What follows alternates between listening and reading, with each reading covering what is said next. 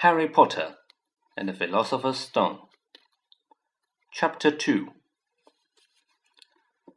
It was a very sunny Saturday, and the zoo was crowded with families. The Dursleys brought Dudley and Piers large chocolate ice creams as the entrance, and then, because the smiling lady in the van had asked Harry what he wanted before they could hurry him away, they bought him a cheap lemon ice pop. It wasn't bad either, Harry thought, licking it as they watched a gorilla scratching its head, who looked remarkably like Dudley, except that it wasn't blond. Harry had the best morning he had had in a long time. He was careful to walk a little way apart from the Dursleys, so that Dudley and Piers, who were sitting starting to get bored with the animals by lunch time, won't fall back on their favorite hobby of hitting him.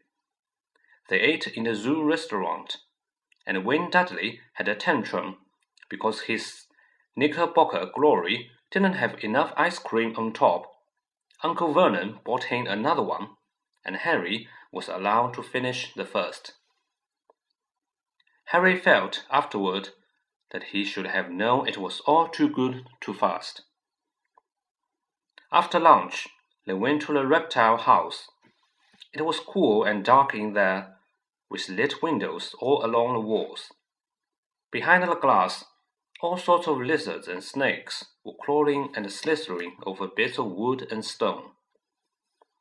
Dudley and Piers wanted to see huge, poisonous cobras and thick, man crushing pythons. Dudley quickly found the largest snake in the place. It could have wrapped its body twice around Uncle Vernon's car and crashed it into a trash can. But at the moment, it didn't look in the mood.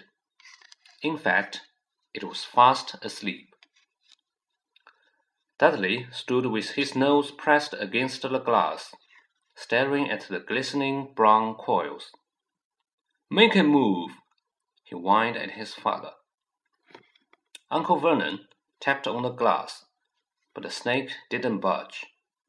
Do it again, Dudley ordered. Uncle Vernon rapped the glass smartly with his knuckles, but the snake just snoozed on. This is boring, Dudley moaned. He shuffled away.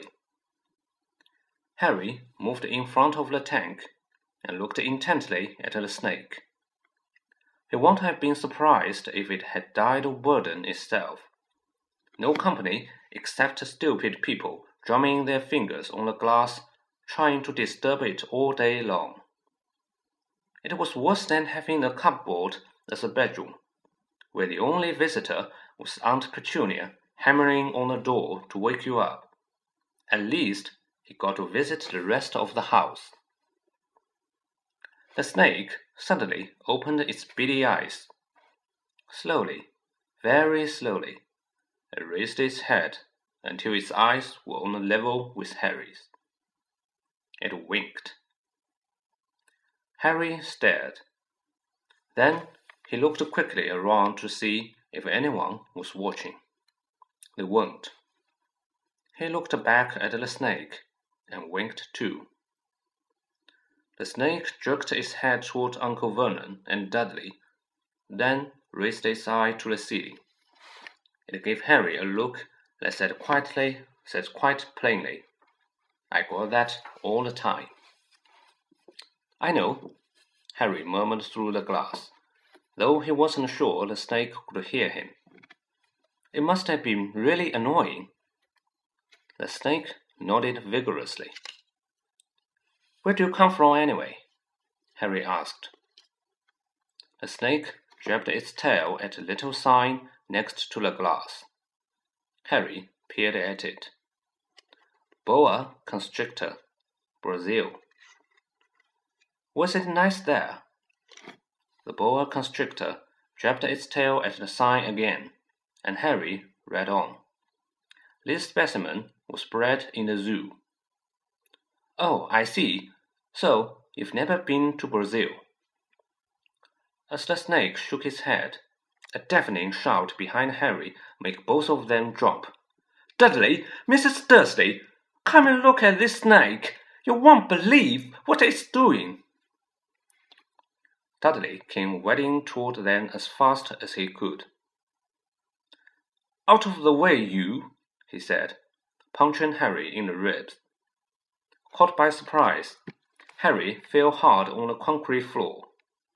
What came next happened so fast no one saw how it happened. One second, Piers and Dudley were leaning right up close to the glass. The next, they had leaped back with howls of horror. Harry sat up and gasped. The glass front of the boa constrictor's tank had vanished. The grey snake was uncoiling itself rapidly, slithering out onto the floor. People throughout the reptile house screamed and started running for the exits. As the snake slid swiftly past him, Harry could have worn a low, hissing voice said, Brazil, here I come. Thanks, amigo. The keeper of the reptile house was in shock. But the glass, he kept saying. Where did the glass go? The zoo director himself made Aunt Petunia a cup of strong, sweet tea while he apologized over and over again. Piers and Dudley could only gibber. As far as Harry had seen, the snake hadn't done anything except snap playfully at their heels as it passed. But by the time they were all back in Uncle Vernon's car, Dudley was telling them how it had nearly bitten off his leg, while Piers was swearing it had tried to squeeze him to death. But worst of all, for Harry at least, was Piers calming down enough to say, Harry was talking to it. Won't you, Harry? Uncle Vernon waited until Piers was safely out of the house before starting on Harry. He was so angry he could hardly speak. He managed to say, Go! Cupboard! Stay! No meals! before he collapsed into a chair, and Aunt Petunia had to run and get him a large brandy. Harry lay in his dark cupboard much later, wishing he had a watch. He didn't know what time it was, and he couldn't be sure the Dursleys were asleep yet. Until they were, he couldn't risk sneaking to the kitchen for some food. He had lived with the Dursleys almost ten years.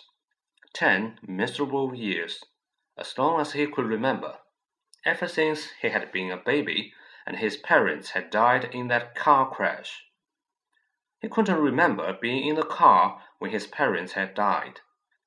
Sometimes, when he strained his memory during long hours in his cupboard, he came up with a strange vision a blinding flash of green light and a burning pain on his forehead. This, he supposed, was the crash, though he couldn't imagine where all the green light came from. He couldn't remember his parents at all. His aunt and uncle never spoke about them, and of course he was forbidden to ask questions. There were no photographs of them in the house.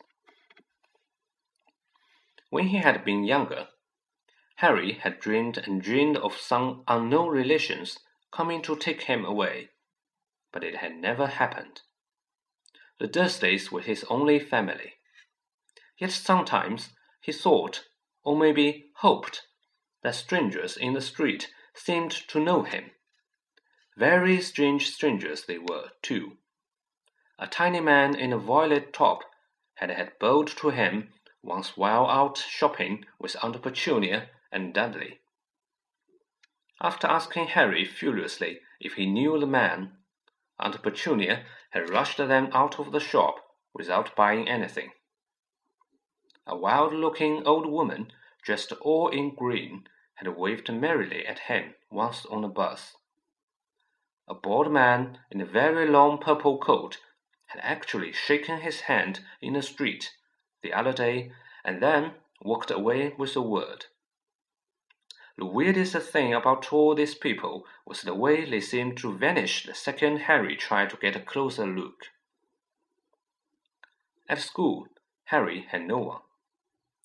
Everybody knew that Dudley's gang hated that old Harry Potter in his baggy old clothes and broken glasses, and nobody liked to disagree with Dudley's gang.